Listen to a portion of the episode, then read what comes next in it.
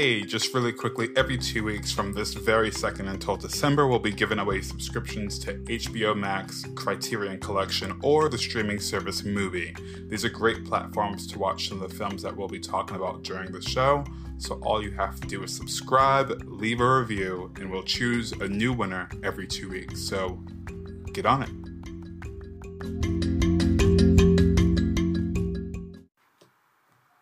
This is Steven Spielberg the director of E.T.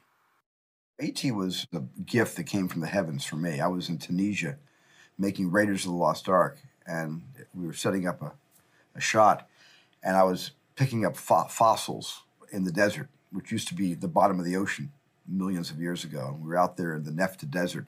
I was picking up, and I was remembering the end of Close Encounters when Richard Dreyfuss goes up into the mothership and just before that, the little alien comes down and does the hand signs to Francois Truffaut. And it just hit me out of the sky. I thought, what if the alien had stayed behind on Earth? What if he didn't? What if it was a kind of foreign exchange? Dreyfuss goes away and the alien stays. And it suddenly, this whole story hit me like a ton of bricks. It's often mentioned when talking about Steven Spielberg's work, along with films like Jurassic Park. And up until now, I haven't seen it. Not fully. Uh, a lot of these films that I haven't seen, I'm sure I've seen bits and pieces of it. But, you know, when you watch a film when you're a child, it either sticks in your brain or it doesn't. And this is not one of these films for me.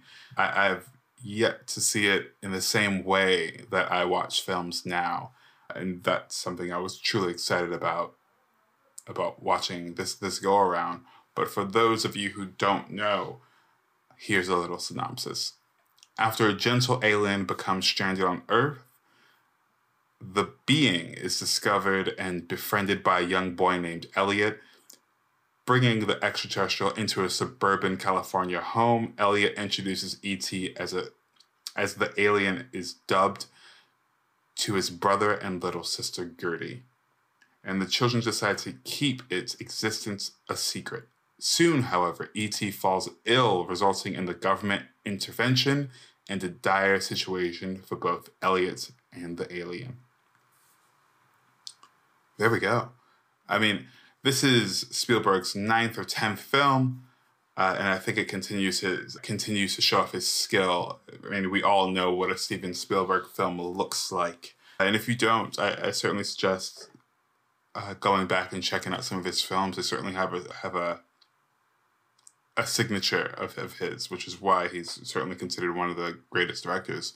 You know, I, I certainly think this film mixes and blends genres and and the way he directs is, is certainly quite astonishing if you ask me when we when we look at things like Stranger Things or or you know some other people who pay homage to or, or movies of his like Close Encounters you know, you certainly see where where the Duffer Brothers got their inspiration, and that's certainly a mark of a great director. I mean, we look at Quentin Tarantino, who we also consider a great director generally, and he often talks about the movies and the directors and, and the, the people that inspire him that he pays homage to almost in, in each film.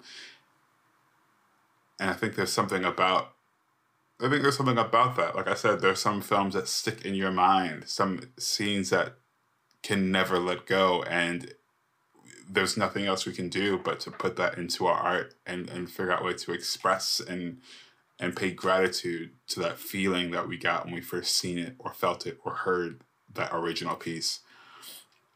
But what exactly can we learn from ET?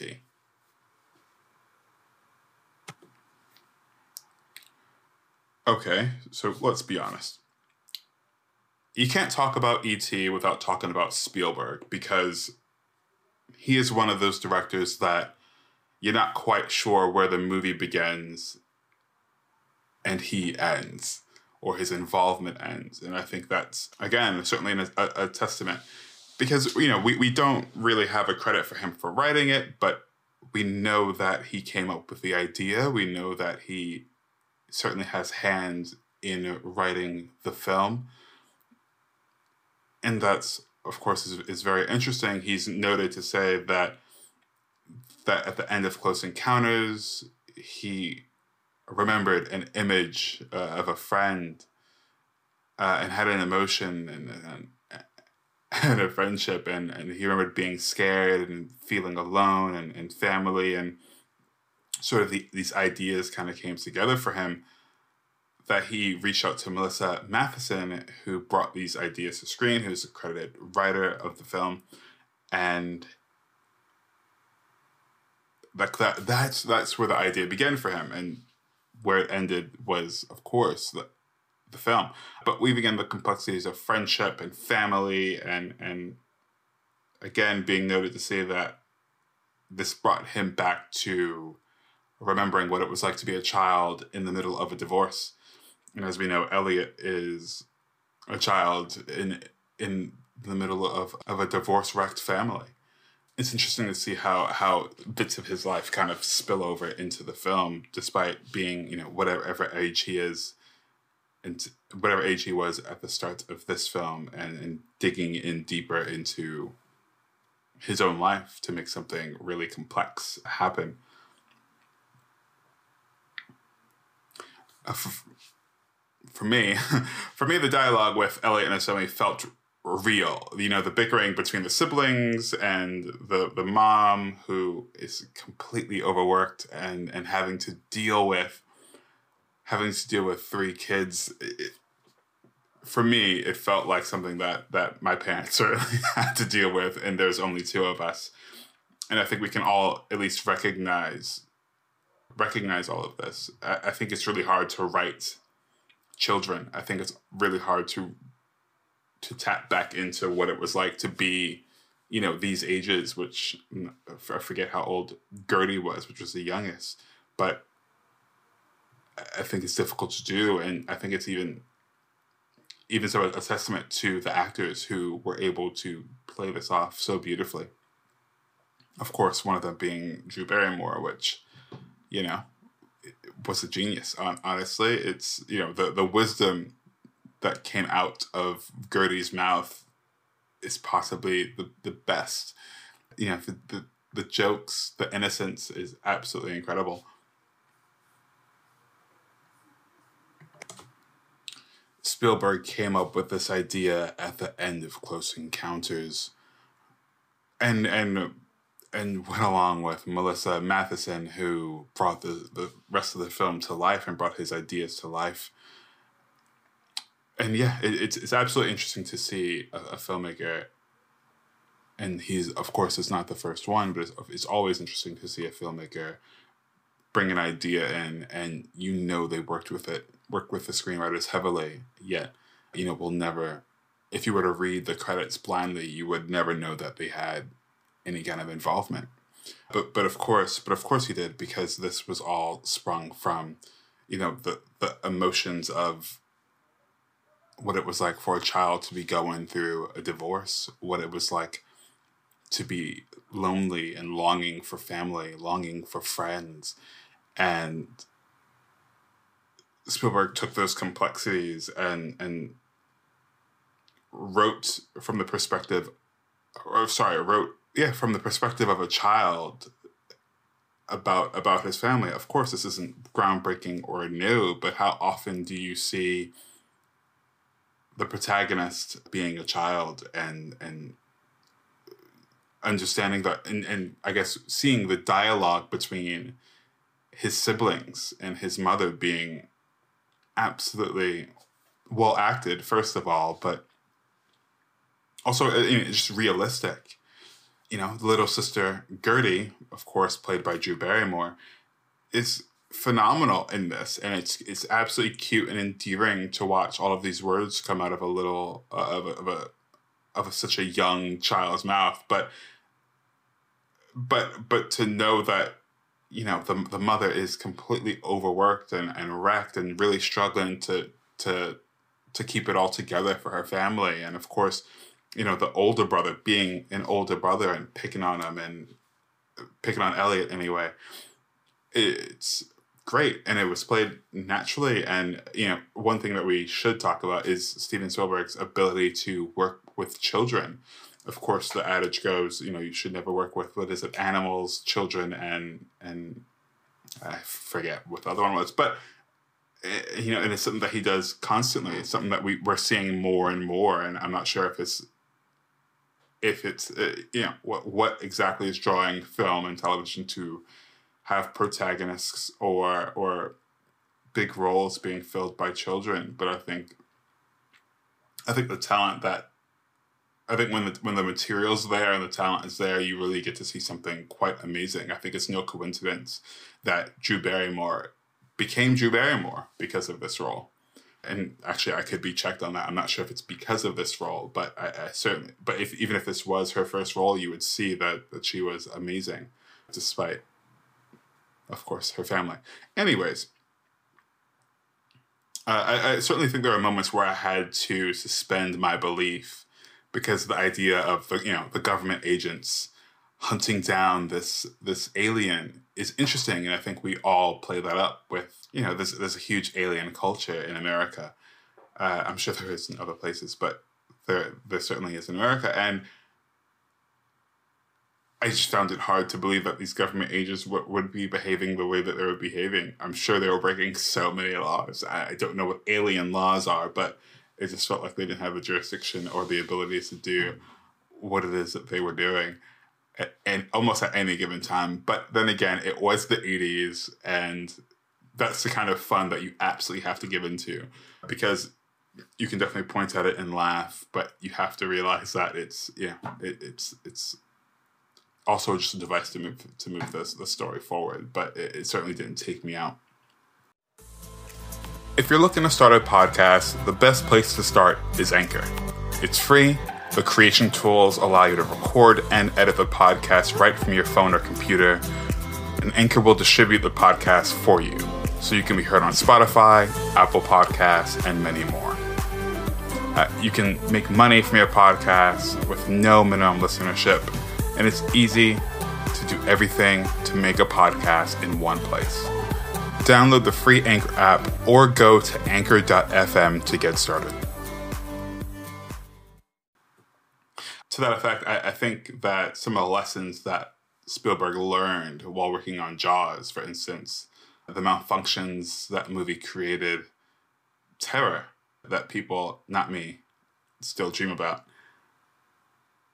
And, and that, just rounding that back up, I, I think the first 30 minutes or so of the film play as a horror movie. We barely see E.T. or the men uh, chasing him. And alas, E.T. is left behind and he sets his sights for the town. He's gone. The start of the film is incredible as it sets its tone, playing with daylight and nighttime and shadows and mystery. Needless to say, all of the fun of the movie takes place during the day, including when E.T. gets drunk. Drunk? I just want to throw this out. He gets drunk. Again, the 80s. Because of their psychic, because of his psychic connection with Elliot, uh, and Elliot does as well. This is a very strange part of the film. I don't know what's happening exactly. It's amazing, and, and it's it's never explained and almost never done again. And it's it's incredible. The acting of the film. Henry Thomas, who plays Elliot, I, I don't know exactly what his story was after E.T. It feels as though he would have certainly turned into one of those children who would have just been seen everywhere. Yet I, I can't tell you off the top of my head what Henry Thomas has been up to.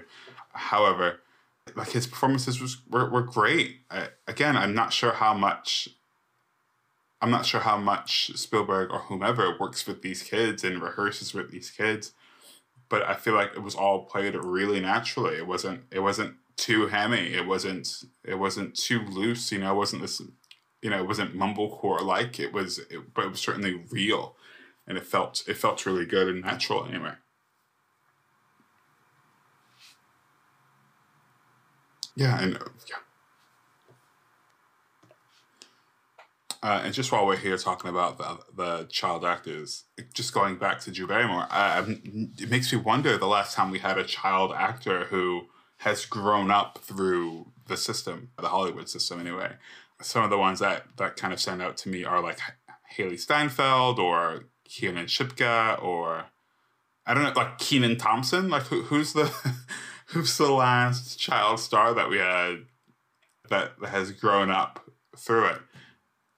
I, I certainly don't know, so I would love to hear your thoughts. I mean, for those of you who haven't seen E.T. before, I am sure you recognize the music.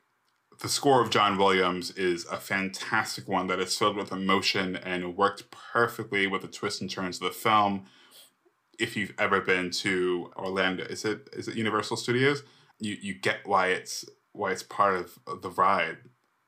You you the ET ride, of course. You you understand what's going on there. I mean, the music, the music uh, accompanying the film was was incredible. But of course, John Williams as a master, as I'm sure his name will come up in this podcast a billion more times, was incredible. Honestly, I'm, I'm sure there's already a, a podcast out there dissecting his work because it's it's something to behold. Okay, so I have obviously haven't gone through the entire plot of the film I am positive that there are already a billion, or at least one, John Williams podcasts or documentaries or something out there because he's amazing. So if you're into music and scoring and stuff like that, if you don't know who John Williams is, I certainly suggest looking him up. Okay, so I haven't gone through the entire plot of the film, but we have talked about some of the bits that make it great. This being the first film that we're talking about, I wanted to make it as easy and breezy as humanly possible. Uh, so let's just do a quick recap. It's a it's a complex script that evokes emotion, a director that's intertwined in all aspects of film, including cinematography. We didn't mention this, but of course, the production design was fantastic. The suburb they inhabited felt real and lived in, and of course, it's the production design department to or the art department to make sure that all of these things I'm feeling this way and not feeling very staged. But you know, how, how often are we seeing films or watching uh, TV where it, you're like this this person doesn't live here. This character does there's no way this person inhabits the space. So it, it's always great to see that you know this little town, wherever it was, was just being completely taken over by these government agents looking for an alien. I, I, imagine that must have been fun, and I'm sure people from the town still talk about it. So, E.T. the Extraterrestrial, is it a required watch? Again, this is the first episode, so yes. Fuck yes. Yes. Yes, it is. Again, I, I haven't seen it fully, and I gotta say, I think it's really I, I would imagine it's really fun for children, depending on how old they are. I, for one, was really freaked out by by the, the first 30 minutes of it, again, being played as a horror film for me. But it's it's absolutely a masterclass in directing and really, really, there's not much else to say beyond that. But of course, I will speak more. Uh, you know, I, I personally think what makes a, a great director, a great director. There are directors of all kinds, just like there's, you know, you can pick apart a film crew, and there are so many different ways to skin a cat, right? But I think what really makes a great director is having a hand in all of these departments and really making a story your own. Doesn't mean all it's gonna always work out, but I, I, I do think being able to know this story and know everything front and back and, and really having a sense of self makes a difference again, if you just look at what happens during the daytime versus what happens in the nighttime, looking at again the first bit of the film, I, I, I, think, it's really easy to to see what makes this great. If you're looking at cinematography and looking at how the camera is moving, there's a lot of there's a lot of there's a lot of budget scurrying going on. ET is a small creature, and all the kids are very tiny. There's a lot there's a lot of movement with this camera, but it's all very motivated. And of course, I mean, again, I, I, I wouldn't be able to tell you how he works with actors. I'm sure there are books on it. Oh, if you haven't seen the Spielberg documentary on HBO in America, I certainly I certainly suggest it or recommend it anyway. It's it's not required, but but hey, why not? Go for it. Anywho's, I absolutely think this is a required watch. I can tell you that this is one of the greatest films of all time. So that's our episode. I'm your host, Trey Epps. Uh, what did you think of the movie? Did I get it right or was I completely off base? Leave a message and we'll play it during our, ex- our next episode and discuss. Required Watching is a movie club, so as much as I'd love to hear my own voice, I would love to hear from you guys. There's a link in the show notes where you can leave a voice message or you can hit us up on Twitter and Instagram at Required Watch. See you there. Hey, just really quickly, every two weeks from this very second until December, we'll be giving away subscriptions to HBO Max, Criterion Collection, or the streaming service MUBI. These are great platforms to watch some of the films that we'll be talking about during the show. So all you have to do is subscribe, leave a review, and we'll choose a new winner every two weeks. So get on it.